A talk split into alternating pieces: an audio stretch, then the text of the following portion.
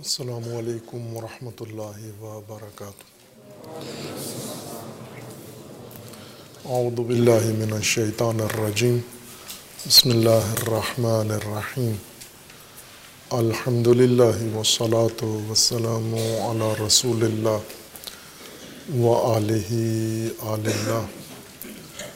واللعنة الدائمة على أعدائهم وأعداء الله من يوم عداوتهم إلى يوم لقاء الله عباد الله أوصيكم ونفسي بتقوى الله اتقوا الله فإن خير الزاد التقوى بندگان خدا، آپ سب کو اور اپنے نفس کو۔ تقوی الہی کی وصیت کرتا ہوں۔ تقوی الہی کی نصیحت کرتا ہوں۔ تقوی الہی کی جانب دعوت دیتا ہوں و تاکید کرتا ہوں کہ اپنی زندگی تقوی کے مطابق بسر کریں، تقوی کے زیر سایہ زندگی گزاریں۔ تقوی کی بنیاد پر معاملات زندگی انجام دیں۔ تقوی انسانی زندگی کی حفاظت کی تدبیر ہے۔ اور اس تدبیر کا بنیادی رکن قرآن کریم نے دیگر ارکان کے علاوہ عدل و عدالت کو قرار دیا۔ ہے انسانی زندگی تدبیر تقوی سے محفوظ ہے اور حفاظتی تدبیر عدل کے ذریعے سے قائم ہوگی۔ جیسا کہ قرآن کریم کے فرمان کے مطابق اور رسول اللہ صلی اللہ علیہ وآلہ وسلم کی ہدایات کے مطابق اور اہل البیت علیہ السلام کی تعلیمات کے مطابق عدل و عدالت کائنات کی بنیاد ہیں، دین کی بھی بنیاد ہیں، انسانیت کی بنیاد ہے اور اسی طرح تقوی یا حفاظتی تدبیر کی بھی اساس تقوی ہے، عدل ہے۔ عدل کے اہتمام کے لیے اللہ تبارک و تعالیٰ نے سورہ حدید اور دیگر آیات کے مطابق انبیاء نازل فرمائے ہیں تاکہ زمین پر عدل کا قیام ہو، انسانی معاشرے میں عدل قائم ہو، برپا ہو۔ اور اسی طرح کتب نازل فرمائی ہیں، اللہ تبارک و تعالیٰ نے مقصود ان کا قیام عادل ہے۔ اور اسی طرح میزان نازل فرمایا تاکہ عادل قائم ہو اور ساتھ ہی فرمایا کہ وہ انزل الحدید لوہا طاقت بھی ہم نے قائم کی ہے تاکہ اس کے ذریعے بھی عادل قائم ہو۔ عدل ان آیات کی روشنی میں سب سے بنیادی نقطہ ہے ہدف ہدایت کے لیے۔ اور مقصد خلقت انسان کے لیے۔ عدل کے لیے جتنی تاکید ہے روایات میں اور آیات میں، وہ کسی اور امر کے بارے میں نہیں ہے۔ باقی ساری چیزیں فروعات عدل ہیں۔ جیسے عبادتیں ہیں، یہ عبادتیں فروعات عدل میں سے ہیں۔ احکام فروعات عدل میں سے ہیں، عدل اصول میں سے ہے اور باقی امور اس کے فروعات میں سے ہیں اور اس کے ثمرات میں سے ہیں۔ جیسے عدل کے ثمرات میں سے اخلاق ہیں، اعلیٰ اخلاقی قدریں، یہ عدل کے ثمرات میں سے ہیں۔ البتہ عدل سے مراد قرآنی اصطلاح، نہ کہ اردو میں رائج اصطلاح معنی جسٹس نہیں ہے، عادل۔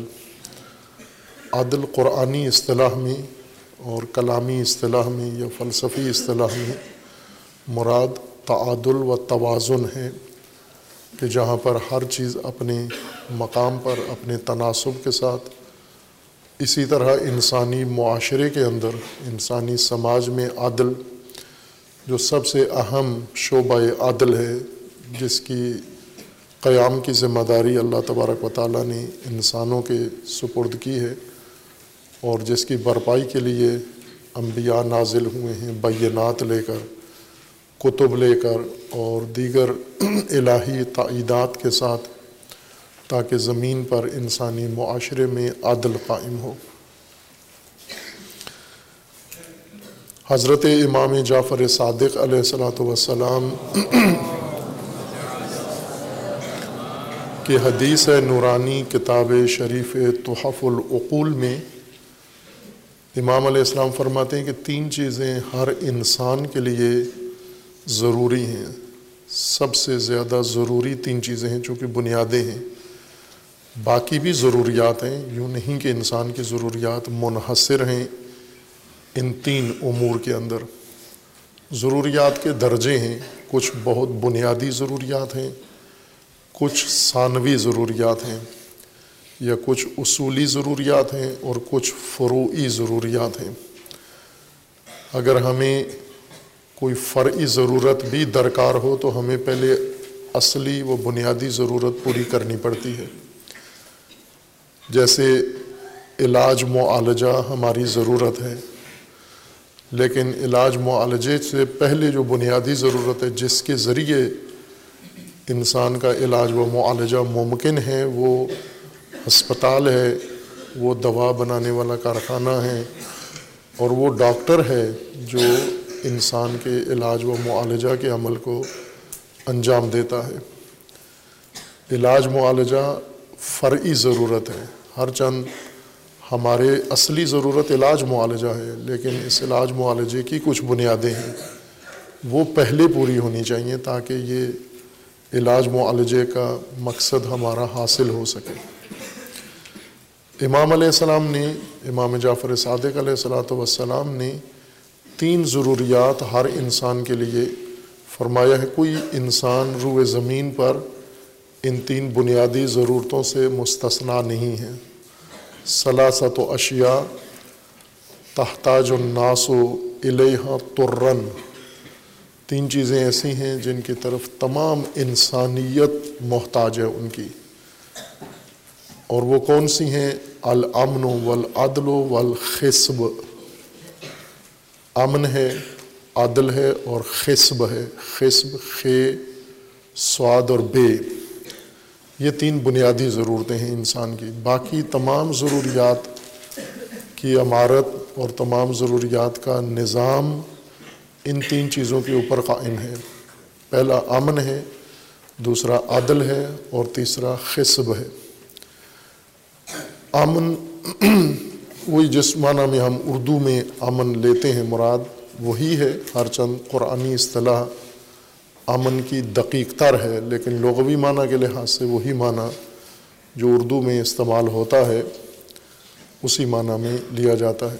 یعنی امن سے مراد ایسی حالت ہے جس میں انسان کی ہر چیز محفوظ ہو اور اس حفاظت کے بارے میں، محفوظ ہونے کے بارے میں انسان مطمئن ہو اور جن ذریعوں سے یہ حفاظتی بندوبست ہوا ہے وہ قابل اعتماد ہو۔ اس حالت کو جس میں انسان خود محفوظ ہو، اس کے جان و مال محفوظ ہوں اور اس کی عرض و ناموس معصول ہو، محفوظ ہو اور اس کے دیگر زندگی کے متعلقہ امور سارے محفوظ ہوں اور یہ حفاظت یقینی ہو، اس حالت کو امن کہیں۔ گے اور عدل جو ہمارے زیر باس ہے، تعادل، معاشرتی توازن و تعادل اور انسان کی زندگی میں تعادل و توازن۔ کہ جس کے تمام مراحل میں تشریکی ہے، کہ معاشرے کی تشکیل میں، ترکیب میں تعادل ہو اور معاشرے کی پرورش میں تعادل و توازن ہو اور اسی طرح اس کی ضروریات میں اور معاشرتی رسائی میں تعادل و توازن ہو۔ یعنی انسان کی جو بنیادی ضروریات ہیں، ان تک رسائی سب کی ایک جیسی ہو یا حسب استعداد و حسب قابلیت انسان کی رسائی ان امور تک ہو۔ اور تیسری چیز خصب ہے۔ خصب کشادگی کو کہتے ہیں۔ عربی لفظ ہے۔ اور مراد سے یہ لیتے ہیں خصب یا خصاب۔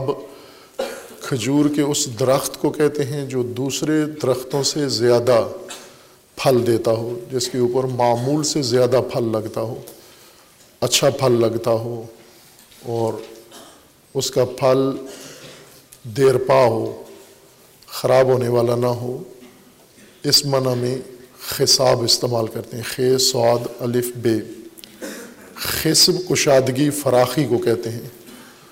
اور اس حدیث شریف میں مراد خوشحالی ہے۔ وسائل زندگی کے لحاظ سے، ضروریات زندگی کے لحاظ سے کشادگی تنگی نہ ہو، چونکہ دو طرح کی زندگیاں آج بھی ہیں اور تاریخ میں بھی رہی ہیں۔ تنگ دست لوگ اور کشادہ دست لوگ، فراخ زندگی والے یعنی جن کے پاس وسائل زندگی کی فراوانی ہے یا بے قدر ضرورت موجود ہیں۔ اور وہ لوگ جن کے پاس بے قدر ضرورت بھی وسائل نہیں ہیں، ضرورت سے کم ہیں، ضرورت ان کی زیادہ ہے۔ جیسے اگر کسی خاندان کو، صاحب اولاد آدمی کو، اس کے گھر میں بچے ہوں، بیوی ہو، اسے گھر کی ضرورت ہو، گھر نہ ہو اس کے پاس، یا جتنے بڑے گھر کی ضرورت ہے، اتنا بڑا نہ ہو، اس کو تین کمروں کے گھر کی ضرورت ہے اور ایک کمرے کا گھر ہو، تو یہ تنگی ہے۔ یا اسی طرح اگر اسے خوراک کی، روٹی کی ضرورت ہے اور تین وقت کا کھانا اس کو چاہیے، ہر وقت پر اس کو اتنی مقدار میں غذا چاہیے اور وہ نہ ہو، اس مقدار سے کم غذا اس کو میسر ہو۔ اسی طرح جو دیگر معمولات زندگی ہیں، وہ اس کے پاس کم ہوں۔ یہ تنگی ہے، تنگ دستی ہے۔ یہ معیشت زنکا ہے، قرآن کی اصطلاح کے مطابق۔ یہ تنگ معیشت ہے، دشواری والی معیشت ہے۔ اور ظاہر زندگی کی ضرورتیں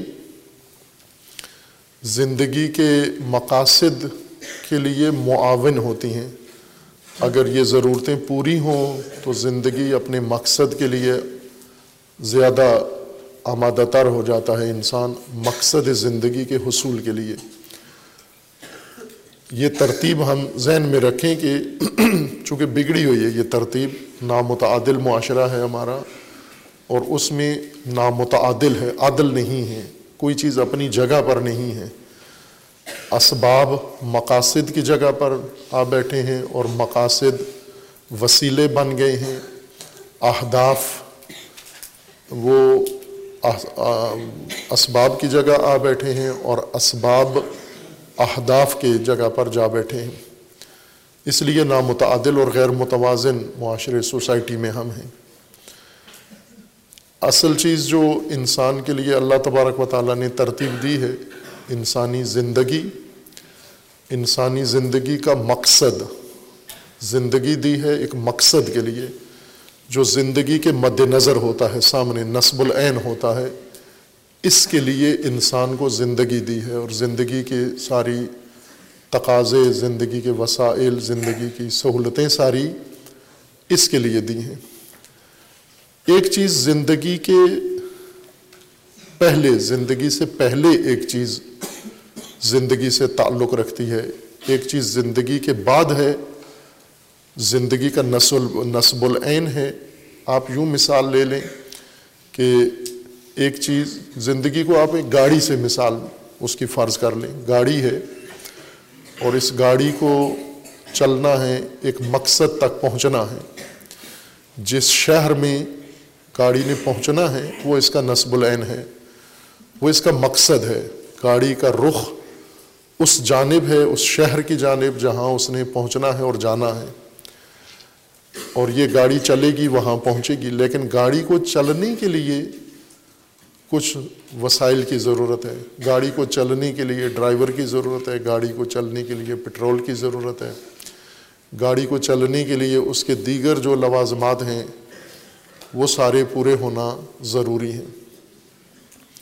یہ چیزیں گاڑی اور اس کا پٹرول اور اس کے لوازمات، اس کے پارٹس، یہ ضرورت ہیں گاڑی کی تاکہ گاڑی چلے اور گاڑی کا مقصد یہ وسائل نہیں ہے پٹرول نہیں ہے بلکہ گاڑی کا مقصد گاڑی کے آگے ہے، سامنے ہے وہ شہر جہاں پر اس نے پہنچنا ہے۔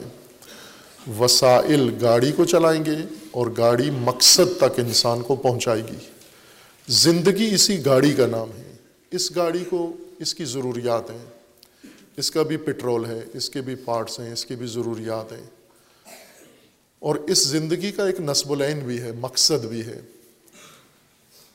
کچھ گاڑیاں انسان چلاتا ہے، لیتے ہیں، خریدتے بھی ہیں، جیسے اسپورٹس کارز ہوتی ہیں، کھیلنے کے لیے، ریس کے لیے۔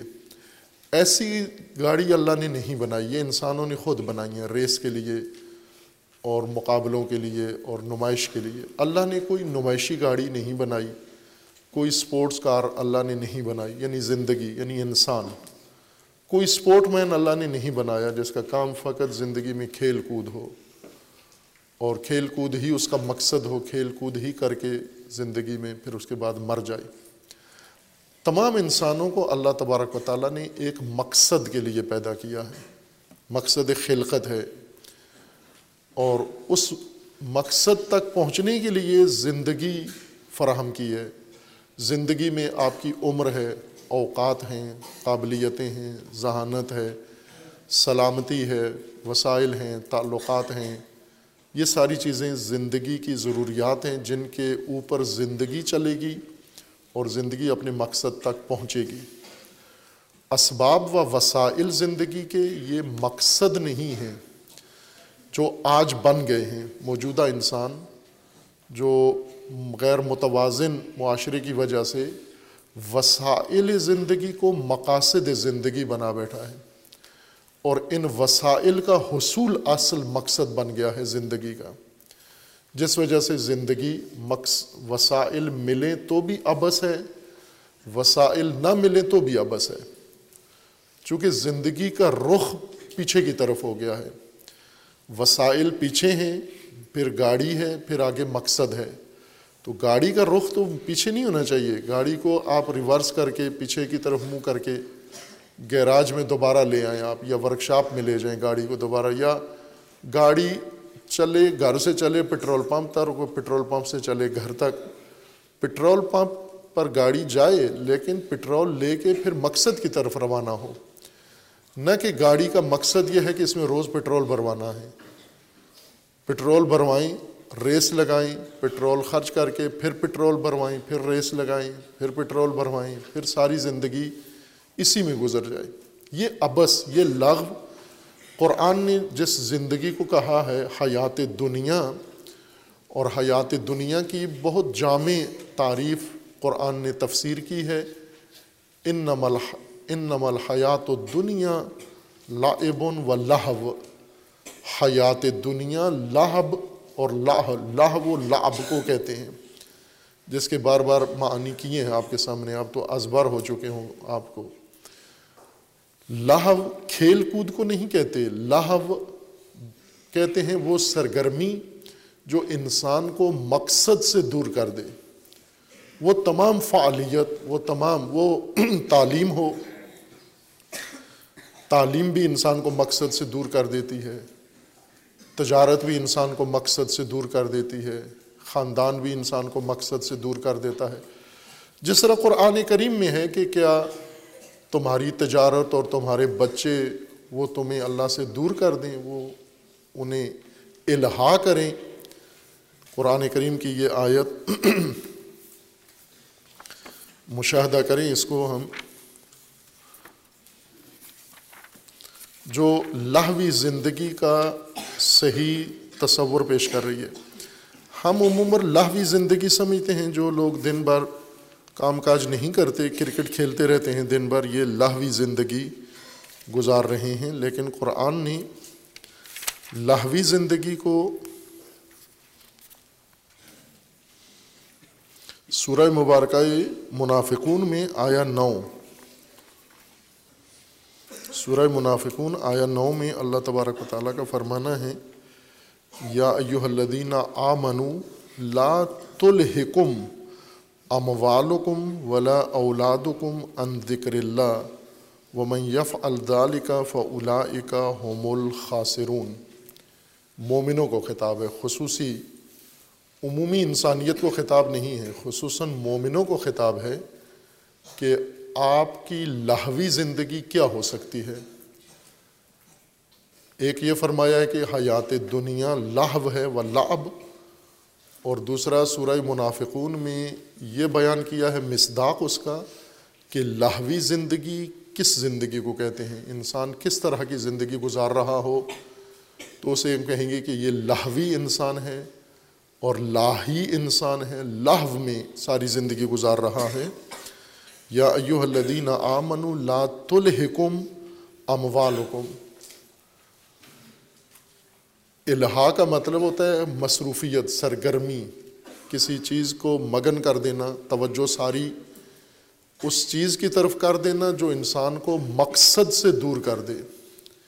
الہا یہ ہے، کسی بھی کام میں ایسا مشغول ہو جانا کہ اصل مقصد فراموش ہو جائے۔ لا تلحکم اموالکم، تمہارے مال، اموال تمہیں الہا نہ کریں۔ مقصد زندگی بلھا نہ دیں۔ یہ سب سے بڑی لاہو اس وقت یہ ہے۔ کرکٹ نہیں ہے لاہو سب سے بڑی، اموال ہیں، جس سے قرآن نے فرمائے لا تلحکم اموالکم۔ اور دوسری لاہو کیا ہے؟ ولا اولاد حکم اور دوسری تمہاری اولاد ہے، بچے۔ آج مصروفیات ہماری کیا ہیں؟ مثلا آج یوم جمعہ ہے اور یوم اجتماع ہے، یوم الجمع ہے، یوم عبادت ہے۔ جمعہ جو پہلے روایات اس کے بارے میں بیان کی ہیں۔ اہل البیت علیہ السلام کی طرف سے مروی و منقول روایات کہ جمعہ سب سے بڑا دن اللہ تبارک و تعالیٰ نے انسان کے لیے سب سے بڑا دن جمعہ مقرر کیا ہے۔ حتیٰ عیدین اس کے بعد ہیں۔ جتنے بھی ایام اللہ ہیں، وہ سب کے سب جمعہ کے بعد ہیں۔ سب سے بڑی حیثیت یہ اہل البیت نے بیان کیا میں نہیں کہہ رہا ہوں۔ آئمہ اطہار علیہ السلام نے بیان کیا کہ جمعہ سب سے بڑا دن ہے۔ انسان کے لیے اللہ تبارک و تعالیٰ نے مقرر کیا ہے۔ اسی جمعہ کے دن ہمارے پاس اس جمعہ کے واجبات فریضہ انجام دینے کے لیے وقت نہیں ہے۔ مصروف ہیں۔ کس چیز میں مصروف ہیں؟ سورہ منافقون کی آیا نو بتاتی ہے لات الحکم اموالکم ولا اولادکم۔ کون دور کرتا ہے ہمیں ذکر خدا سے، یاد خدا سے، راہ خدا سے؟ مقصد سے کون دور کرتا ہے؟ اموال و اولاد۔ ہمارے پاس وقت کیوں نہیں ہے؟ چونکہ یا دفتر ہے، دکان ہے، کاروبار ہے یا بچے۔ بچوں کے سے وقت نہیں مل رہا ہمیں اور اموال سے ہمیں ٹائم نہیں ملتا۔ یہ دو لاو ہیں بڑی جو انسان کو مقصد سے دور کر دیتے ہیں۔ یونی کہ لاہوی لوگ اور لاہی لوگ سارے وہ ہیں جو یا جوا کھیل رہے ہیں یا کرکٹ کھیل رہے ہیں یا کوئی اور اس طرح کی آتل باطل کام کر رہے ہیں۔ وہ لاہی ہیں۔ ان سے بڑے لاہی یہ ہیں۔ چونکہ یہ فل ٹائم لاہو ہے۔ اموال اور اولاد فل ٹائم لاہو ہے یہ۔ کرکٹ والے ایک خاص ٹائم میں کھیل کے پھر فارغ ہو جاتے ہیں۔ گیم ختم ہو جاتی ہے، واپس آ جاتے ہیں۔ ان کی لاہو محدود وقت کے لیے ہوتی ہے۔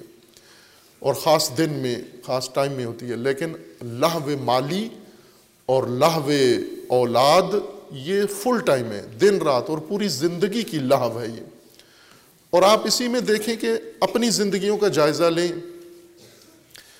ہمارے زیادہ مصروفیت کیا چیز ہے؟ ہماری ذہنی توجہ کس چیز نے مشغول کی ہوئی ہے؟ انہی دو چیزوں نے اولاد اور اموال۔ اولاد کے لیے اموال اور اموال کے لیے اولاد۔ وہی گاڑی جو گھر سے پٹرول پمپ اور پٹرول پمپ سے گھر تک آتی ہے۔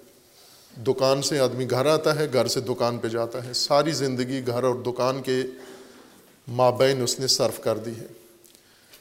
یہ الہا ہے یعنی زندگی ساری گزر گئی، مقصد کی طرف ایک قدم بھی آگے نہیں بڑھے بھلے اولاد بھی آپ نے خوب پرورش کر لی، اولاد کو بھی آپ نے اموال سے نوازا ہے، اموال بھی اپنے بڑھا دیے ہیں۔ اتنے بڑھا دیے ہیں کہ خود آپ کے ہاتھ سے حساب کتاب نکل گیا ہے۔ اتنے زیادہ اموال ہو گئے ہیں آپ کے۔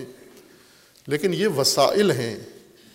وسائل زندگی کے لیے ہیں، زندگی مقاصد کے لیے ہے۔ زندگی وسائل کے لیے نہیں ہے وسائل زندگی کے لیے ہیں۔ یہ سیدھی سی بات اگر ہمیں سمجھ میں آ جائے لاہویت سے باہر آ جائیں گے ہم۔ نہ کہ مال چھوڑ دیں گے، نہ کہ وسائل زندگی ترک کر کے زاہد بن جائیں اور فقیر بن جائیں، یہ نہیں ہے دین۔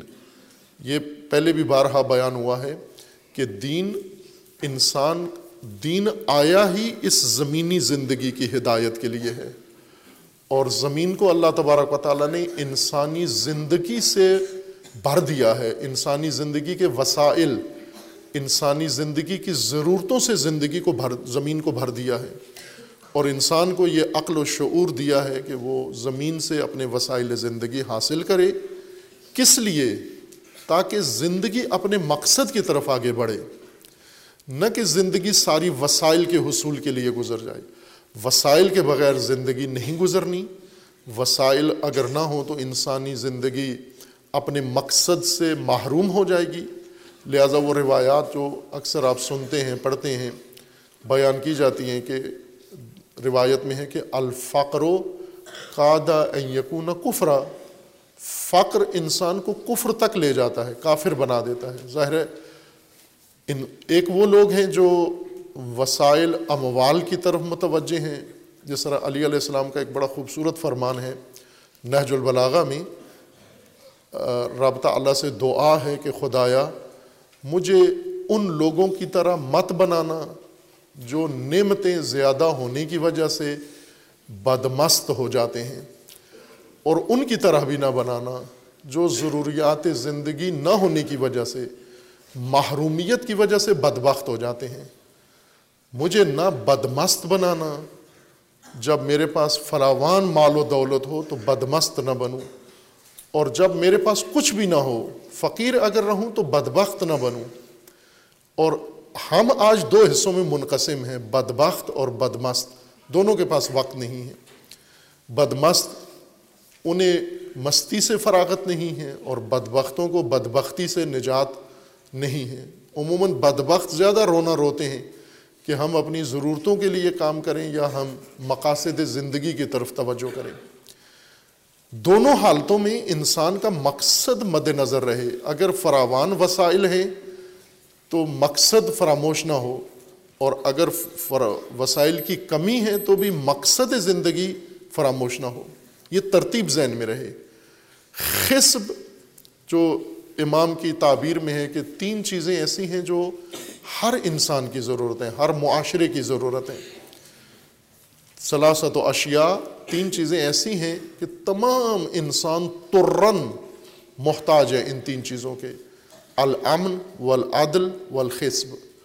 امن، امنیت اور اسی طرح عدل اور خصب یعنی خوشحالی۔ وسائل زندگی کے لحاظ سے، ضروریات زندگی کے لحاظ سے خوشحالی۔ خوشحال ترجمہ جس کو ہم اردو میں خوشحال کرتے ہیں۔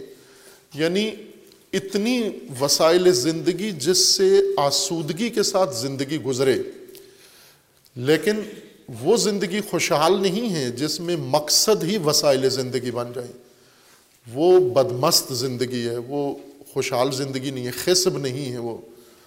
وہ نشیوں کی طرح کی زندگی ہے کہ انسان اموال کے نشے میں ساری زندگی گزارتا ہے اور اموال کے حصول کے لیے گزارتا ہے۔ یہ بہت اہم سماجی بنیاد ہے جو امام جعفر صادق علیہ السلام نے بیان فرمائی ہے۔ یہ ثوابی حدیث نہیں ہے۔ جیسے ہمارا رویہ ہے کہ ہم آیات و روایات کو فقط ثواب کے لیے پڑھتے پڑھاتے اور استعمال کرتے ہیں یا اخلاقیات کے لیے، یہ سماجی رہنمائی ہے کہ معاشرہ جو انسانوں سے قائم ہے، اس معاشرے میں رہنے والے انسانوں کی اصل تین بنیادی ضرورتیں ہیں۔ اس میں مومنین کا بھی ذکر نہیں ہے کہ مومنوں کی تین ضروریات ہیں، انسان کی سلاست و اشیاء تحتاج و ناس و ترن الئی تین چیزیں ایسی ہیں کہ تمام انسان ان کے محتاج ہیں۔ تمام انسان ناس محتاج ہیں۔ ترن یعنی سب کے سب انسان بلا استثناء، امن، عدل اور خصب یعنی آسودگی، وسائل کی خوشحالی۔ آج ہم اپنا معاشرہ، پاکستانی معاشرہ دیکھیں۔ تو امام جعفر صادق علیہ السلام کی تعلیم کے مطابق، رہنمائی کے مطابق اس کو سب سے پہلے تین چیزیں اس کی فراہم ہونی چاہیے، امن، عدل اور خوشحال زندگی، آسودہ زندگی یعنی خوشحال کے بجائے اگر آسودہ زندگی لفظ استعمال کریں تو زیادہ بہتر لفظ ہے، آسودہ یعنی ایسی زندگی جس میں انسان کو زندگی کی ضروریات اور زندگی کے وسائل کا کھٹکا نہ ہو۔ روٹی ہی پوری نہ ہو، بل ہی انسان ادا نہ کر سکتا ہو، علاج معالجہ نہ کرا سکتا ہو، رہائشی ضرورت پوری نہ ہو، ابتدائی قسم کی ضروریات ہی اس کی پوری نہ ہو، یہ معاشرہ، محروم معاشرہ اصل یہ ہے کہ جس کے اندر خصب نہ ہو، جس کے اندر عدل نہ ہو، جس کے اندر امن نہ ہو۔ یہ تین چیزیں ہدف نہیں ہیں تینوں۔ یعنی اگر ہم نے امن قائم کر لیا تو اس کا مطلب یہ ہے کہ ہم مقصد تک پہنچ گئے نہیں۔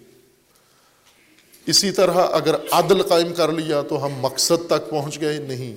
عدل سے مقصد کے حصول کا راستہ ہموار ہوتا ہے۔ عدل خود مقصد نہیں ہے۔ اسی طرح خصب، خوشحالی یا آسودگی، زندگی کی آسودگی، کہ یہ ہر انسان کے لیے بھی ہے معموریت بھی ہے کہ اپنی زندگی کے آغاز میں کم از کم اپنی زندگی کو آسودہ بناؤ آپ۔ زندگی کی آسودگی کو یقینی بناؤ آپ۔ اب ظاہر نامتعادل معاشرے میں یہ ہر ایک کے بس میں نہیں رہتا کہ زندگی کو متعادل بنا سکے یا آسودہ بنا سکے۔ چونکہ غیر متعادل، غیر متوازن معاشرے میں تعادل نہیں ہے، اس وجہ سے وسائل زندگی بے جا طور پر ذخیرہ ہو چکے ہیں۔ مثلا وسائل زندگی، کچھ لوگوں کے پاس ان کی ضرورتوں سے زیادہ جمع ہو گئے ہیں۔ اور کچھ لوگوں سے وہ وسائل لے لیے گئے ہیں، انہیں محروم کر دیا گیا ہے۔ ان کی پہنچ میں نہیں ہے وسائل زندگی۔ ایک نامتعادل معاشرہ، جس کے اندر طبقاتیت ہو، جیسے ہمارا معاشرہ ہے، موجودہ معاشرہ، یہ ہائیبرڈ معاشرہ ہے، ترکیبی معاشرہ یعنی اس میں مذہب بھی ہے، اس میں شیطنت بھی ہے، اس میں ہندو رسم و رواج بھی ہے، اس میں مغربی طرز زندگی بھی ہے، اس میں آبائی طور طریقے بھی ہیں، اس میں خواہشات بھی ہیں۔ ایسی کھچڑی کو ہائیبرڈ کہتے ہیں، جو مختلف تراکیب، مختلف عناصر سے مل کر ترکیب بنی ہوئی ہو۔ یعنی اس میں مذہب کا بھی شائبہ موجود ہے، بیچ میں مذہبی رنگ بھی آ جاتا ہے اس میں، سیاسی بھی آ جاتا ہے، آبائی طور طریقہ بھی آ جاتا ہے، مغربی بھی آ جاتا ہے، اور ہندی و ہندو تہذیب بھی نمایاں طور پر اس کے اندر موجود ہے۔ خوب، اس تہذیب میں، اس ترکیبی معاشرے میں وسائل زندگی، اگر کوئی انسان چاہے بھی، مثلا ایک جوان ہے، تعلیم حاصل کرتا ہے یعنی بگاڑ، غیر متوازن معاشرے کی کوئی چیز اپنی ڈگر پر نہیں ہوتی، اپنی پٹڑی پر نہیں ہوتی، اپنے مقام پر نہیں ہوتی۔ ہر چیز اپنی جگہ سے ہلی ہوئی اور سرکی ہوئی ہوتی ہے۔ اس کا تعادل اور اس کا توازن بگڑا ہوا ہوتا ہے۔ مثلا تعلیم کو لے لیں ہم، تعلیم کے حصول کا مقصد ہمارے معاشرے میں فقط وسائل زندگی کا حصول ہے۔ تعلیم حاصل کریں تاکہ ڈگری لیں اور ڈگری لیں تاکہ ملازمت کریں ملے اور ملازمت کریں تاکہ وسائل زندگی لیں آپ۔ بس تعلیم کا مقصد بھی وسائل زندگی ہے۔ تعلیم وسائل زندگی کے لیے نہیں ہے، تعلیم مقصد زندگی کے لیے ہے۔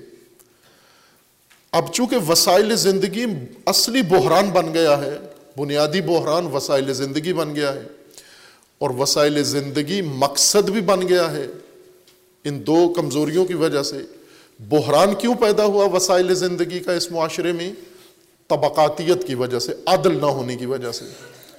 عدل کے فقدان کے نتیجے میں وسائل زندگی ایک جگہ پر انبار ہو چکے ہیں، اکٹھے ہو چکے ہیں، ذخیرہ ہو چکے ہیں، دوسرے طبقہ محروم ہے جیسا دنیا میں یہ کہا جاتا ہے اور مبالغہ نہیں ہے پاکستان میں بھی اس کے قریب قریب صورت حال ہے کہ مثلا پاکستان کے پچیس کروڑ عوام ہیں۔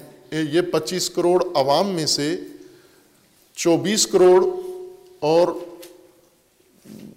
آپ کہہ لیں پچاس لاکھ افراد یقیناً وسائل زندگی سے محروم ہیں۔ جن لوگوں کے پاس وسائل زندگی پورے ہیں، آسودہ ہیں اور ضرورت سے زیادہ ہیں۔ جن کے پاس وسائل زندگی ضرورت سے زیادہ ہیں، پچاس لاکھ آپ فرض کر لیں، تھوڑے ہوں گے اسے، پانچ لاکھ افراد ہوں گے، جن کے پاس وسائل زندگی کا ڈھیر لگا ہوا ہے۔ وسائل زندگی سے مراد یوں نہیں کہ جن کے گھر میں برتن ضرورت سے زیادہ ہیں یعنی پیسہ ان کے پاس ہے اور دولت ان کے پاس ہے، ثروت ان کے پاس ہے، بینکوں میں رکھی ہوئی ہے، پراپرٹی میں لگا دی ہے، ملک سے باہر لے گئے ہیں اور اپنی سو نسلوں سے بھی زیادہ مال انہوں نے جمع کر کے رکھا ہوا ہے۔ پاکستان ایک محدود جغرافیہ ہے۔ اس کے وسائل پچیس کروڑ کے لیے کافی ہیں۔ بلکہ دگنے بھی ہو جائیں، پچاس کروڑ بھی ہو جائیں، تو بھی پاکستان کے اندر جو اللہ تبارک و تعالیٰ نے ذخائر وسائل زندگی کے رکھے ہیں، وہ کافی ہیں۔ لیکن اگر تعادل ہو تو، اگر یہ وسائل عدل کے ساتھ تقسیم ہوں جیسا عدل کا ایک معنی یہ کیا تھا کہ وسائل زندگی کے اندر تعادل کہ اس کو ایک ترتیب کے ساتھ، ایک تناسب کے ساتھ تقسیم کیا جائے۔ ہر انسان، ہر پاکستانی ان وسائل جو پاکستان کے طبعی و نیچرل وسائل ہیں، جس پر اس کا حق ہے، وہ سب کے دسترس میں ہوں۔ لیکن ایسا نہیں ہے۔ یہ وسائل محدود لوگوں کے ہاتھ میں ہیں۔ یہ پہلے سرمایہ داروں کے ہاتھ میں ہوتے تھے جاگیردار جب پاکستان بنا، تو اس وقت کچھ جو انگریزوں سے زیادہ قریب لوگ تھے، ان کے اختیار میں وسائل زندگی زیادہ تھے، یا جو خاندانی نواب، خاندانی جاگیردار اور وڈیرے چلے آ رہے تھے، ان کے پاس تھے وسائل زندگی اور پھر جو انگریزوں کے زیادہ خدمت گزار تھے، انگریز جاتے ہوئے انہیں نواز کے چلے گئے۔ پھر اس کے بعد پاکستان کا جب نظام چلا تو ایک نیا طبقہ، ان، انہی کے اندر سے ایک نیا طبقہ پیدا ہوا سرمایہ دار طبقہ، جنہوں نے خود محنت کر کے، کوشش کر کے اور سرمایہ بنایا موروثی طور پر یا انگریزوں نے نہیں دیا ان کو۔ انہوں نے مواقع سے، فرصتوں سے فائدہ اٹھایا اور اس، ان فرصتوں سے اپنا سرمایہ انہوں نے بڑھایا اور ایسے بھی ابھی خاندان ہیں۔ اور اب یہ تاثر دیا جاتا ہے کہ گویا یہ جاگیردار اور سرمایہ دار ان کے اختیار میں وسائل ہیں، نہ۔ اس وقت موجودہ زمانے میں نہ سرمایہ داروں کے پاس ہیں یہ وسائل اور نہ ہی جاگیرداروں اور نوابوں کے پاس ہیں۔ جاگیردار نواب ابھی اپنی نام بھی باقی رکھنا ان کے لیے مشکل ہو گیا ہے۔ سرمایہ دار بھی ابھی تک مطمئن تھے کہ سرمایہ ان کے اختیار میں ہے اور وہ اصل اس ملک کے معیشت کے معمار ہیں اور چلانے والے وہ ہیں، ڈرائیور وہ ہیں۔ لیکن اس وقت عملی صورت حال یہ ہے کہ وسائل زندگی پاکستان کے جو بڑا سرمایہ ہے، وہ اسٹیبلشمنٹ کے اختیار میں ہے۔ یا ڈائریکٹ ان کے پاس ہے یا انڈائریکٹ ان کے پاس ہے۔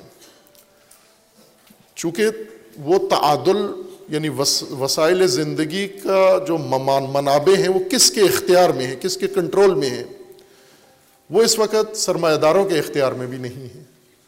کسی زمانے میں تھے ان کے پاس اور ان سے پہلے جاگیرداروں کے پاس تھا یہ اصل زمام اقتصاد، ملک کی ان کے اختیار میں تھی۔ لیکن اب نہیں ایسا۔ ابھی یہ اسٹیبلشمنٹ کے یعنی مقتدرہ تو طبقہ ہے جن کے پاس طاقت ہے اصل پاکستان میں۔ وسائل زندگی کی بھرمار ابھی ان کے پاس ہے، یا ڈائریکٹ ان کے پاس ہے، یا جب تک عہدوں پہ ہوتے ہیں تو ڈائریکٹ نہیں ہوتی ان کے نام پر۔ جب ریٹائرمنٹ ہو جاتی ہے، پھر ڈائریکٹ اپنے نام پر سارا کچھ کروا لیتے ہیں۔ خوب، یہ تناسب جس ملک کے اندر ہو، اکثریت وسائل سے محروم رہے گی۔ پسماندہ علاقے، آپ اسلام آباد میں اور لاہور میں پسماندہ لوگوں کا اعداد و شمار نکالیں۔ جن کے پاس بنیادی ضرورت بھی پوری نہیں ہے۔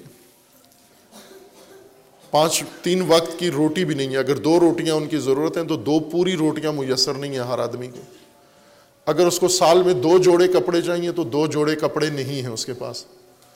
اگر اس کو سال میں جوتا چاہیے تو وہ جوتا پانچ سال میں ایک دفعہ شاید بنا سکتا ہو۔ ہر سال جوتا بنانا اس کے لیے ممکن نہیں ہے۔ گھر کتنے لوگوں کے پاس ہے؟ آسودہ گھر یعنی گھر ممکن ہے ملکیتی نہ ہو، لیکن پھر بھی آسودہ کرائے کا گھر ہو، لیکن آسودہ ہو۔ کتنے لوگوں کو گھریلو سہولت میسر ہے؟ یہ عدم توازن عدل نہ ہونے کی وجہ سے قائم ہوا ہے۔ یعنی خصب آسودہ زندگی نہیں ہے، چونکہ عدل نہیں ہے۔ اور امن بھی نہیں ہے۔ جو بنیادی ضرورت ہے، امام علیہ السلام نے فرمایا کہ عدل، امن، عدل اور خصب آسودگی، زندگی کی یہ تین بنیادی انسانی ضرورتیں ہیں۔ امن بھی نہیں ہے پاکستان میں۔ نہ امیر آدمی امن میں ہے، نہ غریب آدمی امن میں ہے۔ نہ خوشحال اور نہ بدحال۔ امن دونوں کو حاصل نہیں ہے۔ کیوں نہیں ہے؟ چونکہ تعادل نہیں ہے۔ تعادل اس وجہ سے نہیں ہے چونکہ طاقت بھی مناسب طریقے سے تقسیم شدہ نہیں ہے۔ طاقت کسی جگہ زیادہ اکٹھی ہو گئی ہے، ضرورت سے زیادہ بے جا، اور بعض جگہ جہاں طاقت ہونی چاہیے تھی، وہاں سے طاقت ختم کر دی گئی ہے۔ اس بے عدالتی نے معاشرے کو مکمل طور پر نامتوازن بنا دیا ہے۔ اس لیے عدل تمام چیزوں کی اساس اور بنیاد ہے۔ لیکن امن عدل اور آسودہ زندگی خساب خساب زندگی یہ تینوں مقاصد نہیں ہیں۔ یہ تینوں خود اپنی جگہ بجائے خود وسیلہ ہیں مقصد کے حصول کا۔ مقصود زندگی بار بار دہرایا ہے آپ کے سامنے۔ چونکہ یہ معارف ہمارے نہ نصاب کا حصہ ہیں، نہ انہیں تبلیغ میں پیش کیا جاتا ہے، نہ تعلیم میں۔ تعلیم میں ہم عموماً یہ بعض طلاب جو پڑھتے ہیں سنی شیعہ دونوں کی بات کر رہا ہوں، مدارس میں اور اعلیٰ تعلیم حاصل کرتے ہیں۔ پھر اس کے بعد معاشرے میں آتے ہیں، امامت سنبھالتے ہیں، خطابت شروع کرتے ہیں۔ ان سب کا ایک کہنا یہ ہے کہ وہ نصاب ہمارا، ہماری عملی زندگی میں کسی کام نہیں آ رہا۔ کسی کام نہیں آ رہا، بالکل۔ جو ہم نے وہ علوم پڑھے تھے، وہ علوم عملی زندگی میں نہ لوگوں کی وہ ضرورت ہے، نہ ہماری وہ ضرورت ہے۔ جو ہمیں پڑھایا گیا۔ اور جو ضرورت ہیں جس میں لوگ ہم سے توقع رکھتے ہیں، ہم ان کی رہنمائی کریں۔ اور ہم خود جو احساس کرتے ہیں کہ کاش ہمارے پاس یہ علم ہوتا، ہم لوگوں کی رہنمائی کرتے۔ ہمارے اندر بھی وہ چیز نہیں ہے، اور لوگ بھی توقع ہم سے اگر رکھتے ہیں تو ہم پوری نہیں کر پاتے کہ ایک ایسا نصاب دینی ہمیں پڑھایا جاتا ہے جو عملی زندگی کی کوئی گرا نہیں کھولتا۔ عملی زندگی میں انسان کو کوئی مہارت، تخصص نہیں دیتا تاکہ ہم عملی زندگی میں کوئی رہنمائی کر سکیں۔ مثلا جو میڈیکل کے طلبہ ہیں، یہ ایسا نصاب پڑھتے ہیں جو عملی زندگی میں لوگوں کی ہزاروں مشکلیں حل کرتے ہیں، علاج کرتے ہیں، اپنا پیسہ بناتے ہیں، پیسے کے بدلے کرتے ہیں، لیکن عملاً یہ کام آتا ہے، یہ علم ان کا معاشرے کے کام آ رہا ہے۔ ایک انجینئر بنتا ہے، اس کا علم معاشرے کے کام آ رہا ہے۔ اسی طرح کوئی اور کسی شعبے میں پڑھتا ہے تو اس کا علم عملاً کام آ رہا ہے۔ لیکن یہ طبقہ جو علم پڑھتا ہے، اس کا علم نہ خود ان کی عملی زندگی میں کام آتا ہے، نہ معاشرتی زندگی میں کام آتا ہے۔ کیا ان کے نصاب میں نہیں ہے عملی زندگی کے لیے کوئی رہنمائی؟ ہے۔ امام صادق علیہ السلام کی تعلیمات پر نصاب بنا ہوا ہے۔ اور امام جعفر صادق علیہ السلام نے بتایا ہے کہ تین چیزیں لوگوں کی بنیادی ضرورت ہیں۔ یہ چیز نصاب میں تشریح ہونی چاہیے۔ نصاب تشریح ہو کہ امام صادق علیہ السلام، یہ آپ کے سماج کی، آپ کے معاشرے کی، آپ کی سوسائٹی کی بنیاد بنیاد بیان کر رہے ہیں۔ آئی ایم ایف سے جا کے کہتے ہو کہ پاکستانی معاشرہ کیسے سدھرے اور آپ باقی لوگوں سے پوچھتے ہو، خود امام صادق علیہ السلام سے کیوں نہیں پوچھتے؟ کہ پاکستانی معاشرہ کس طرح سے سدھرے؟ کس طرح سے یہ معاشرہ تعدل و تو امام فرمائیں گے تین بنیادیں ہیں۔ ان کی یہ تین بنیادیں فراہم کرو۔ امن عادل اور آسودگی، زندگی، وسائل زندگی کے لحاظ سے آسودگی۔ یہ تین چیزیں اگر حاصل ہو جائیں تو ہمارا معاشرہ فلاح یافتہ معاشرہ ہے۔ اولائے کا ہم المفلحون نہ پر امن معاشرے دنیا میں موجود ہیں۔ اور متعادل معاشرے بھی موجود ہیں اور آسودہ زندگی والے معاشرے بھی موجود ہیں، لیکن الاائے کا ہوم المفلحون نہیں ہیں، پھر بھی نہیں ہے کیوں؟ کہ یہ امن اور یہ تعادل اور یہ رفا اور آسودگی ان کا مقصد بن گیا ہے۔ ان کا ہدف یہی بن گیا ہے۔ مقصد بھول گئے ہیں۔ یہ سب کچھ دراصل ایک ماحول ہے۔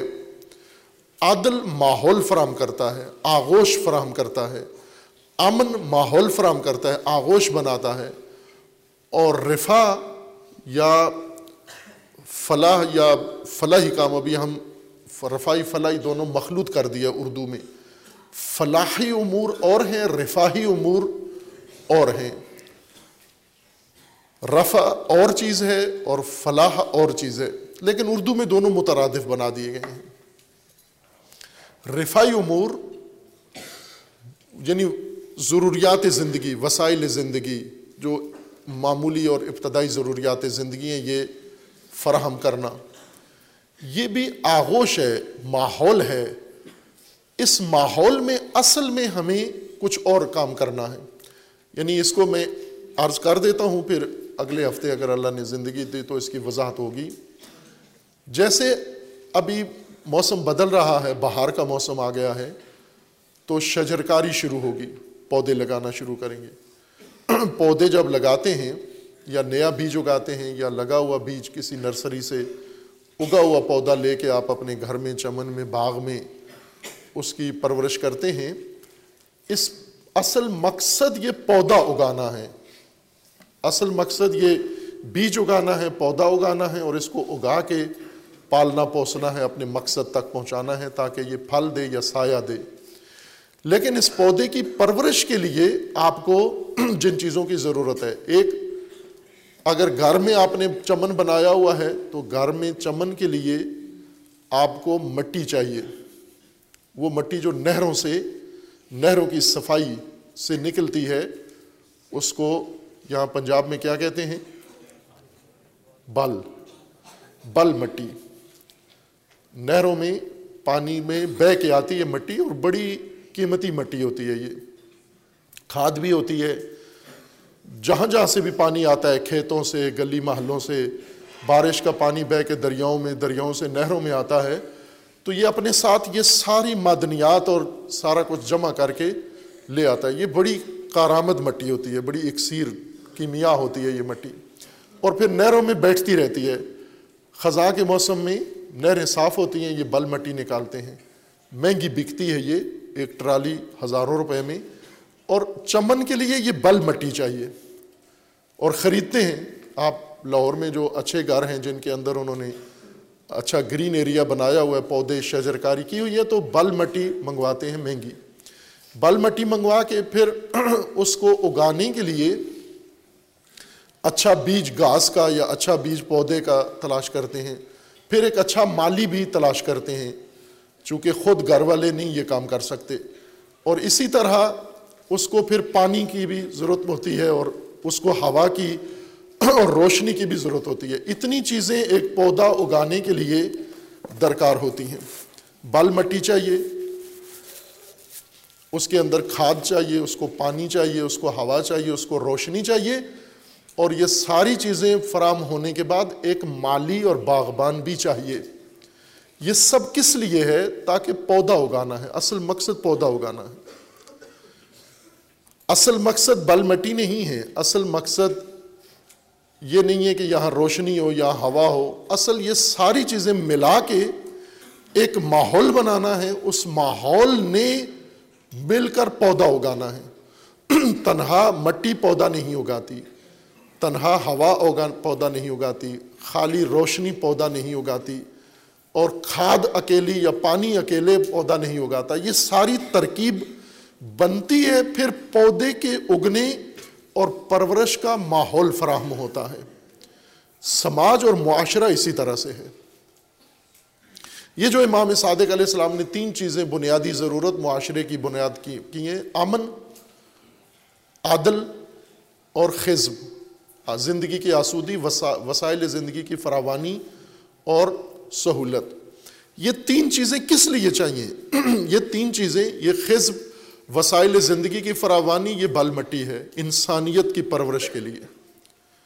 پھر اس کو عدل چاہیے، یہ عدل آکسیجن ہے اس کے لیے۔ پھر اس کو امن چاہیے، یہ امن حفاظت ہے اس پودے کے لیے۔ تاکہ یہ پودا اس میں اگے، یہ انسان اس میں پرورش پائے اور انسان اپنے مقصود خلقت تک پہنچے۔ عادل اس لیے چاہیے کہ عادل کی فضا میں، عادل کے ماحول میں، عادل کے ٹیمپریچر میں انسانیت کا پودا اگتا ہے۔ جہاں پر عدالت کا ٹیمپریچر نہ ہو، جہاں پر عدالت کا ماحول نہ ہو، جہاں ظلم ہو، ظلمت ہو نا انصافی ہو، وہاں انسانیت نہیں اگتی۔ اب آپ دیکھ لیں جو انسانیت بغیر عدالت کے، بغیر امن کے اور بغیر خزب کے جو انسانیت اگی ہوئی ہے پاکستان میں، یہ دیکھیں یہ پودے کیا ہیں؟ انسانیت کے پودے ہیں۔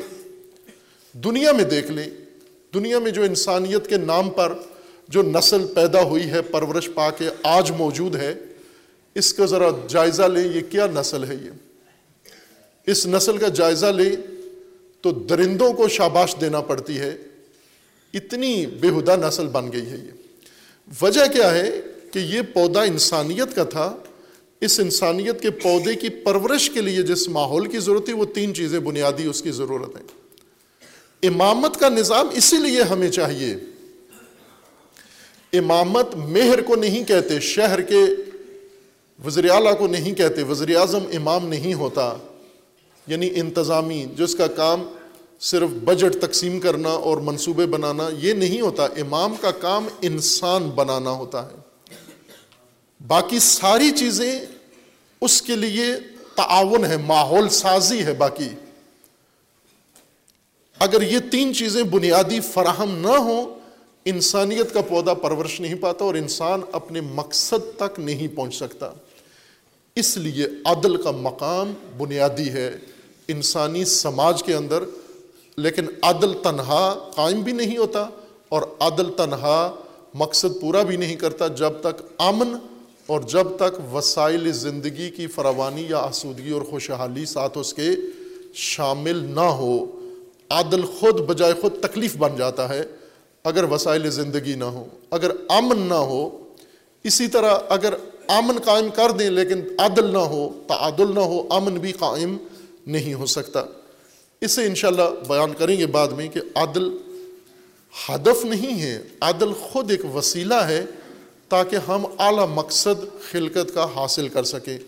اور اس طرح اللہ تبارک و تعالیٰ نے انسانی نظام ڈیزائن کیا ہے، نقشہ بنایا ہے اس کا، اور اس کی باغبانی کے لیے امام کو مقرر کیا ہے۔ اگر باغبان نہ ہو، یہ پودا نہیں اگ سکتا۔ بغیر باغبان کے نسل انسانی موجود ہے۔ بغیر امام کے مسلمان دیکھیں، بغیر امام کے جو مسلمان پرورش پا چکے ہیں، درندے بھی شرماتے ہیں ان سے۔ بغیر امام کے فرقے بنے ہیں، بغیر امام کے، حتیٰ وہ جن کا دعویٰ ہے کہ امام اس کو مانتے ہیں، یہ بغیر امام کے پرورش پائے ہیں۔ شیعہ، بغیر امام کی سرپرستی کے پرورش پانے والے شیعہ، ان کی حالت دیکھ لیں کیا ہے۔ کیا ایسا امام کے سائے میں انسان پرورش پاتا ہے؟ وہ جو امام کے سائے میں پرورش پاتے ہیں، جس طرح ابو ذر غفاری ہیں، یہ امام کے سائے میں پرورش یافتہ انسان ہیں۔ جس طرح عمار یاسر ہیں، یہ امام کے سائے میں پرورش یافتہ پودے یہ ہیں۔ یہ انسانیت کے پودے ہیں، شاہکار ہیں۔ یہ مثالیں ہیں، امامیت، امام کے سائے میں ہم آپ نہیں بنے۔ ہم امام کے نام پر، ہم امام کے نام پر خود بنتے گئے، کسی اور باغی بانی کے، کسی اور باغبان کے سائے میں۔ امام کے سائے میں کوئی انسان بنتا ہے تو وہ تاغت پرست نہیں ہوتا۔ امام کے سائے میں جو پرورش، پودا پرورش پاتا ہے، وہ سیدھا خدا تک پہنچتا ہے۔ کسی اور جگہ اس کی توجہ نہیں جاتی۔ اللہ تبارک و تعالی ہمیں نظام تقوی سمجھنے اور قائم کرنے کی توفیق عطا فرمائے۔ اور تقوی کا بنیادی رکن عدل اللہ تبارک و تعالیٰ برپا کرنے کی توفیق عنایت فرمائے اعوذ باللہ من الشیطان الرجیم۔ بسم اللہ الرحمن الرحیم۔ انا آطیناک کل فصل لربک ونحر انا کا هو الابتر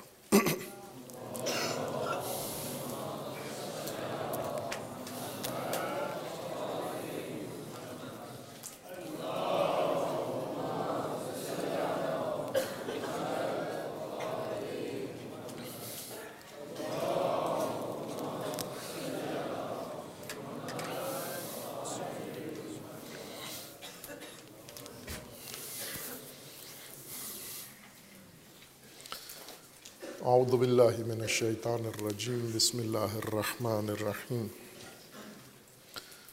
الحمد للہ وسلاۃ وسلم علی رسول اللہ و علیہ آل اللہ سیما علی امیر المؤمنین علی ابن ابی طالب علیہ السلاۃ وسلام و فاطمۃ الزہرا سیدت نساء العالمین والحسن والحسین سیدی شباب اہل الجنہ و سبطی الرحمہ و علی ابن الحسین و محمد ابن علی و جعفر ابن محمد و موسیٰ ابن جعفر و علی ابن موسیٰ و محمد ابن علی و علی ابن محمد والحسن ابن علی والحجت ابن الحسن القائم المنتظر المہدی، وجج اللہ علی عباد و امنا فی بلاد واللعن علی آدائهم اجمعین من الآن الى قیام یوم الدین۔ عباد اللہ اسیکم و نفسی بتقو اللہ، اتقوا اللہ فإن خیر الزاد التقوی۔ بندگان خدا، آپ سب کو اور اپنے نفس کو تقوی الہی کی وصیت کرتا ہوں، تقوی الہی کی نصیحت کرتا ہوں، تقوی الہی کی جانب دعوت دیتا ہوں و تاکید کرتا ہوں کہ اپنی زندگی تقوی کے مطابق بسر کریں، تقوی کے زیر سایہ زندگی گزاریں۔ تقوی کی بنیاد پر نظام زندگی قائم کریں۔ تقوی انسانی زندگی کی حفاظت کا نام ہے۔ حفاظتی انتظام کا نام ہے، حفاظتی تدبیر کا نام ہے، حفاظتی بندوبست کا نام ہے۔ تقوی کے بغیر انسان انسان نہیں ہے۔ اور جہاں بھی تقوی کے بغیر انسانی نسل پیدا ہوئی ہے، بڑھی ہے، پھیلی ہے، اس سے سب سے زیادہ نقصان انسانیت کو ہی پہنچایا ہے۔ اور آج کی موجودہ نسل یہ ثبوت پیش کر رہی ہے کہ تقوا کے بغیر انسان کتنا وحشی، درندہ اور خطرناک ثابت ہوتا ہے انسانیت کے لیے۔ اللہ کو بے تقوا انسان نقصان نہیں پہنچا سکتا۔ انسان انسان کو ہی تباہ کر سکتا ہے۔ انسان اپنا ماحول فاسد کر سکتا ہے۔ انسان اپنا مستقبل ویران کر سکتا ہے، اس انسان اپنا، اپنی عاقبت تباہ کر سکتا ہے۔ جیسا کہ کر دی ہے۔ تاریخ کے انسانوں نے بھی یہ کام کیا ہے، لیکن تاریخ کے انسانوں کے اس عمل سے ہم اگر بات کریں تو ہمیں کوئی فائدہ نہیں ہے اس کا۔ ہر چند ہماری دلچسپی زیادہ تاریخ میں ہوتی ہے، گزشتہ انسانوں کے بارے میں۔ لیکن انہوں نے اگر صحیح راستہ طے کیا تو بھی ان کا اجر ہمیں نہیں ملنا۔ اور اگر انہوں نے غلطیاں کی ہیں، فساد کیا ہے، ان کے فساد کی سزا ہمیں نہیں ملنی۔ قطعا قرآن کا پکا اصول ہے، ضابطہ ہے کہ جو انہوں نے کیا ہے، وہ بھگتیں گے، جو تم کرو گے، وہ تمہیں بھگتنا پڑے گا۔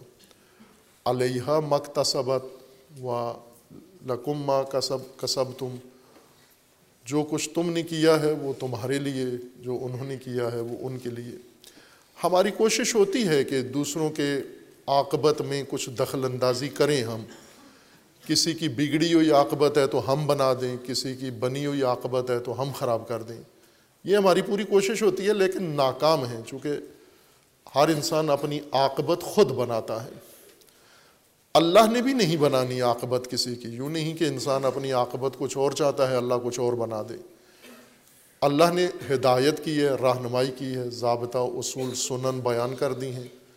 عاقبت بنانے کے لیے اب جس انسان نے جو اپنی عاقبت بنا لی، وہی اسے میسر آئے گی۔ اس کے اندر کوئی دخل و تصرف نہیں ہے۔ قرآن نے وہ سارے روزنے اور راستے بند کر دیے ہیں دوسروں کی مداخلت کے۔ لہٰذا ہمیں اپنی فکر ہونا چاہیے کہ ہمارا اس وقت میدان ہے، ہمارے پاس موقع ہے اور فرصت ہے۔ اس سے پہلے کہ یہ فرصت ختم ہو جائے، چونکہ ختم ہو جانی ہے، گزشتگان سے جو ہم عبرت حاصل کریں، وہ یہ کہ ان کی فرصت تھی اور وہ بہت جلد گزر گئی۔ انہوں نے اس فرصت سے فائدہ اٹھایا۔ ہنی اللہ نہیں اٹھایا۔ تو وہ بھگتیں گے اس کا نتیجہ۔ ہمارے پاس ہے، ابھی فرصت موجود ہے، موجودہ نسل کے پاس، لیکن گزر جانی ہے۔ پلک جھپکنے میں گزر جانی ہے۔ اس سے پہلے کہ گزر جائے، ہم اس فرصت سے فائدہ اٹھائیں اور اپنی عاقبت اپنے ہاتھ سے بنا لیں، اپنی آخرت اپنے ہاتھ سے بنا لیں ہم۔ موجودہ انسانیت نے جو ثبوت پیش کیا ہے ابھی تک مختلف طبقات میں تقسیم ہو کر، ایک عمومی تقسیم کے مطابق، جو اس وقت حوادث روئے زمین پر ہو رہے ہیں، جاری ہیں، ان میں سب سے بڑا المیہ غزہ کا المیہ ہے۔ نہ کہ منحصراً یہی واحد تکلیف دہ مسئلہ ہے۔ اگر گننا شروع کریں تو شاید پورا دن بھی ناکافی ہو۔ موجودہ نسل کے اندر موجود فساد یا مفاسد یا مظالم جو ڈھائے جا رہے ہیں، جو ستم ہو رہے ہیں، جو مشکلات اس نسل کو درپیش ہیں۔ لیکن کچھ درجہ بندی کے تحت دیکھیں تو کچھ زیادہ تکلیف دہ ہیں، کچھ کم تکلیف دہ ہیں۔ جو زیادہ تکلیف دہ مسئلہ ہے، سر فہرست وہ غزہ کا ہے۔ کہ کئی مہینوں سے مسلسل ظلم و ستم و بربریت درندگی کا شکار ہے اور روز بروز وہ درندگی بڑھتی جا رہی ہے۔ یہ ایک طبقہ ہے جو درندگی کر رہا ہے، جس میں سہیونی امریکی، غربی شامل ہیں اور بعض ان کے معاونین ہیں، جیسے عرب ممالک ہیں۔ ابھی تازہ ترین بیان میں بائیڈن نے اس فرتوت نے، امریکی فرتوت نے یہ اعلان کیا ہے کہ سعودی عرب عنقریب اسرائیل کے ساتھ دوستانہ تعلقات قائم کرنے والا ہے۔ یعنی اس نے جو بات کی وہ تو شاید ہفتہ بھی لیٹ ہے، ہفتے سے پہلے سعودی عرب دوستی کرنا چاہ رہا ہے، غیر مشروط دوستی۔ پہلے کہتے تھے کہ فلسطین کا فیصلہ ہو تو ہم کریں گے، اب اس کے بیان میں یہ ہے کہ وہ بھی نہیں ہے۔ اور اسی طرح باقی عرب ممالک، ترکی اور مصر، یہ معاونین ظلم ہیں اور باقی ساری انسانیت تماش بین ہے اگر معاونت نہیں کر رہے تو ساکت ہیں، خاموش ہیں اور اللہ کے قانون کے مطابق، سنت الہی کے مطابق ظلم کرنا بھی ظلم ہے، ظلم کا ساتھ دینا بھی ظلم ہے، ظلم پہ خاموش رہنا بھی ظلم ہے۔ ان کا شمار ظلم کے ساتھ ہی ہوگا۔ روایت میں ہے، امام ششم سے یہ روایت ہے، امام عادل کی ہی مصادیق میں سے ایک مصداق بیان کرتے ہیں، فرماتے ہیں کہ عدن العدل، جو کم از کم عدل یہ ہے کہ مظلوم کی ندا پر اٹھو، بولو، مظلوم کی حمایت میں آواز اٹھاؤ، ظالم کی مذمت میں آواز اٹھاؤ، یہ ادنا عدل ہے۔ اگر یہ بھی نہیں ہے تمہارے اندر، تو عادل نہیں ہو، فاسق و فاجر ہو پھر اس صورت میں تم۔ ابھی کل جو مرحلہ شروع ہوا ہے ظلم کا، دو ہفتے پہلے سے ستم گری ایک نئے فیز میں داخل کی انہوں نے، اور وہ یہ کہ پہلے شہروں پر حملہ کرتے تھے، غزہ تباہ کیا، خان یونس تباہ کیا، رفع تباہ کیا۔ اور پھر اس کے بعد کچھ پناہ گزین لوگ جو محفوظ جگہوں پر جا کر کیمپ بنا کر جنہوں نے سہارا لیا، پناہ لی، ان پناہ گزینوں کے اوپر حملے شروع کر دیے۔ اور پھر اس کے بعد کل جو ظلم کیا ہے وہ یہ کہ یہ بھوکھے پناہ گزین رفع میں ان کو کھانا تقسیم کیا جا رہا تھا۔ اور کھانے کے لیے یہ صف میں کھڑے ہوئے تھے۔ بھوکے لوگ ہیں، بیمار ہیں پناہ گزین ہیں، ستم رسیدہ ہیں۔ اور ان کے اوپر بمباری کی اور سو فلسطینی غزہ لینے کی لائن میں کھڑے ہوئے ان عورتوں، بچوں کو شہید کر دیا۔ اب یہ تو حماس کے جنگجو نہیں تھے، یہ تو خستہ حال، تباہ حال لوگ تھے جو اپنے گھروں سے اپنے کاشانوں سے نکالے گئے باہر، پناہ کی تلاش میں شہر کے مضافات میں جا کر خیمہ بستی میں کھڑے ہوئے اور ان کو غذا فراہم کی گئی اور اس غذا کی صف میں انہیں شہید کر دیا گیا۔ اب آپ اس کو دیکھیں کہ یہ ظلم ہوا، اس ظلم، یہ کل ہوا۔ اس ظلم کو ہوئے چوبیس گھنٹے گزر گئے ہیں، تو اس پر کیا رد عمل دیا؟ کس ملک نے کیا رد عمل دیا؟ عرب ملکوں نے کیا کیا، مغربی ملکوں نے کیا کیا، انسانی حقوق کے طرفداروں نے کیا کیا، علماء نے کیا کیا؟ وہ آپ توجہ کریں، کیا دنیا کیا نقشہ پیش کر رہی ہے؟ اور پھر بیچ میں کچھ ایسے اذہان بھی ہیں، مسخ شدہ لوگ بھی ہیں کہ اگر ان مظلوموں کو کوئی تعاون کرے ان کے ساتھ، ان کی حمایت کرے، ان کے حق میں آواز اٹھائے، تو اب وہ جو خراب کھوپڑیاں ہیں اور بوگ سے بھرے ہوئے سینے ہیں، غیظ و غضب جن کے اندر بھرا ہوا ہے، ناسبیت، تکفیریت جیسے لوگ، مسخ شدہ لوگ، یہ ان مظلوموں کی مدد کرنے کی بھی مذمت کرتے ہیں۔ کہ ان مظلوموں کی مدد کون کر رہا ہے اس وقت؟ ایران کر رہا ہے اور شیعہ کر رہے ہیں۔ تو اسرائیل جو ظلم کر رہا ہے غزہ پر، وہ قابل مذمت نہیں ہے۔ ایران و شیعہ کی مذمت کر رہے ہیں کہ یہ مظلوموں کی مدد کر کے ان کو شیعہ بنانے میں لگا ہوا ہے۔ آپ ان کو روکنے کے لیے کہ یہ ایران اور شیعہ کی مدد سے کہیں شیعہ نہ ہو جائیں آپ اسرائیل کی مدد کرو تاکہ ان سب کو شیعہ ہونے سے پہلے پہلے مار دے سب کو۔ تمہارا دل ٹھنڈا ہو جائے۔ یہ اس وقت کیفیت دنیا میں بنی ہوئی ہے۔ یہ انسانیت ہے۔ یہ جو میں نے خطبہ اول میں اشارہ کیا کہ امام کے بغیر کوئی پودا اگتا ہے انسانی، وہ کیا بن رہا ہے؟ آپ تصور نہیں کر سکتے۔ جو امام کے نظام امامت کے بغیر جو وقت گزر رہا ہے، کبھی بیٹھ کر ہم نے اس کے نقصان کا احاطہ نہیں کیا، حساب نہیں لگایا، جائزہ نہیں لیا، کیا تباہی زمین پر مچی ہوئی ہے؟ امامت کے بغیر۔ امامت کا کام ریٹ فٹ کرنا نہیں ہے، بیلنس کرنا نہیں ہے۔ مہنگائی کا خاتمہ، گیس کی فراہمی، بجلی۔ یہ کوئی بھی کر سکتا ہے، کوئی بھی قابل آدمی، باصلاحیت آدمی یہ امور نپٹا سکتا ہے۔ امام کے بغیر انسان انسان نہیں بن سکتا۔ انسانیت پرورش نہیں پا سکتی۔ یہ انسان درندے بن سک، جان جائیں گے وحشی بن جائیں گے، جیسا کہ بن گئے ہیں۔ ایک طبقہ وحشی بن کر یہ امامت کے بغیر اس ریوڑ کی حالت ہے کہ امام کے بغیر ایک طبقہ وحشی بن گیا، ایک طبقہ وحشیوں کا ساتھی بن گیا، ایک طبقہ اس ظلم پر تماشائی بن گیا اور ایک طبقہ حمایت کرنے والے، مظلوم کی حمایت کرنے والوں کی سرزنش کرنے میں لگ گیا ہے۔ یہ امامت کے بغیر یہ حال ہو جاتا ہے۔ اس لیے پہلی ضرورت فل فور، اگر ہمارے اختیار میں ہو، ہمارے بس میں ہو، تو پہلا کام کیا ہے؟ اسی لحظے، ابھی جمعہ کا وقت ہے، اس وقت ایک بجے کے لگ بھگ ہم ایک بج گئے ہیں پورے۔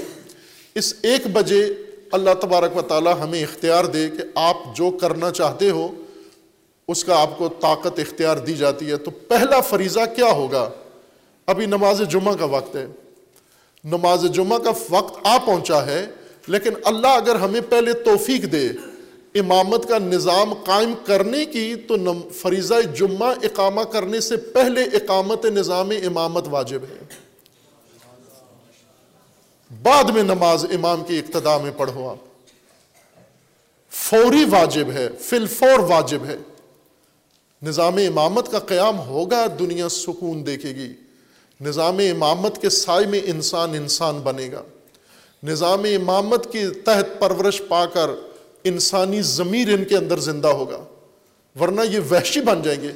بنو امیہ کے زیر سایہ پرورش پانے والے، ان کو کون برا لگتا ہے؟ غزہ کے حامیوں کی مظلوموں کی حمایت کرنے والے ان کو برا لگتے ہیں۔ یہی بنو امیہ کی کج فکری ہے۔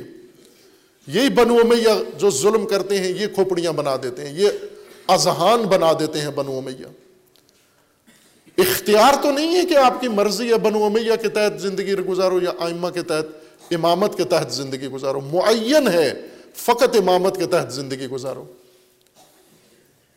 اور کتنی توجہ ہے انہی لوگوں کو، ان لوگوں سے جو نظام امامت میں نہیں ہے یعنی روایتی شیعہ، ولایت فقی کو نہیں مانتے یعنی نظام امامت سے باہر ہیں، ان سے بڑی امیدیں لگا کے بیٹھے ہوئے ہیں کہ چونکہ یہ، ان ان کو سمجھتے یہ ہمارے جیسے ہی ہیں۔ یہ روایتی شیعہ جو امامت کے بغیر زندگی گزارنے کو ترجیح دیتے ہیں، ان سے امیدیں لگا کے بیٹھے ہیں کہ یہ ہمارے جیسے ہیں، یہ جو ہم کریں گے، یہ ہمارا ساتھ دیں گے۔ امامت کا نظام آپ کی بقا ہے۔ امامت کے نظام میں زمین کی بقا ہے۔ زمین کا امن ہے۔ زمین کا عدل ہے۔ زمین کی زرخیزی ہے اور انسانی زندگی کی آسودگی ہے۔ امامت کی ایک جھلک امیر المومنین علیہ السلاۃ وسلام کے زمانہ میں لوگوں نے دیکھی۔ امامت کی جھلک کہ امام کے پرورش یافتہ کیا ہوتے ہیں کہ اگر اسلامی سرزمین کی سرحد پر، اسلامی سرزمین کی سرحد پر اگر ایک غیر مسلم عورت کے پازیب اتر جائے تو امام میں مسلمین فوج کو کہتا ہے تمہارے مر جانے کا مقام ہے۔ یہ امامت کے سائے میں یہ ماحول ہے۔ اور امامت کے بغیر غزہ تیس ہزار بچے مر جائیں، کسی کو کوئی پرواہ نہیں ہے۔ بلکہ اگر کوئی مدد کرتا ہے غزہ کی تو وہ غلط کر رہا ہے، اس کی وجہ سے دوسرے مسالے کو خطرہ پیش ہو گیا ہے، چونکہ ایران اور شیعہ غزہ کی مدد کر رہے ہیں۔ یہ امامت کے بغیر ماحول ہے جو اس وقت بنا ہوا ہے۔ اس لیے عزیزان، ہمارے پاس آپشن نہیں ہے، یہ آپشنل نہیں ہے کہ تاغوت کے سائے میں رہو یا امام کے سائے میں رہو۔ اور امامت ہی متعین ہے اور بلا وقفہ امامت۔ کا نظام اللہ نے مقرر کیا ہے۔ یہ المیہ غزہ کا اس نے بہت کچھ کھول دیا ہے، نقاب اتار دیا ہے۔ حقیقت اس دنیا کی برملا کر کے سب طبقات کی بتا دی ہے کہ اس وقت کون کس زمرے میں شمار ہو رہا ہے انسان شمار ہو رہا ہے۔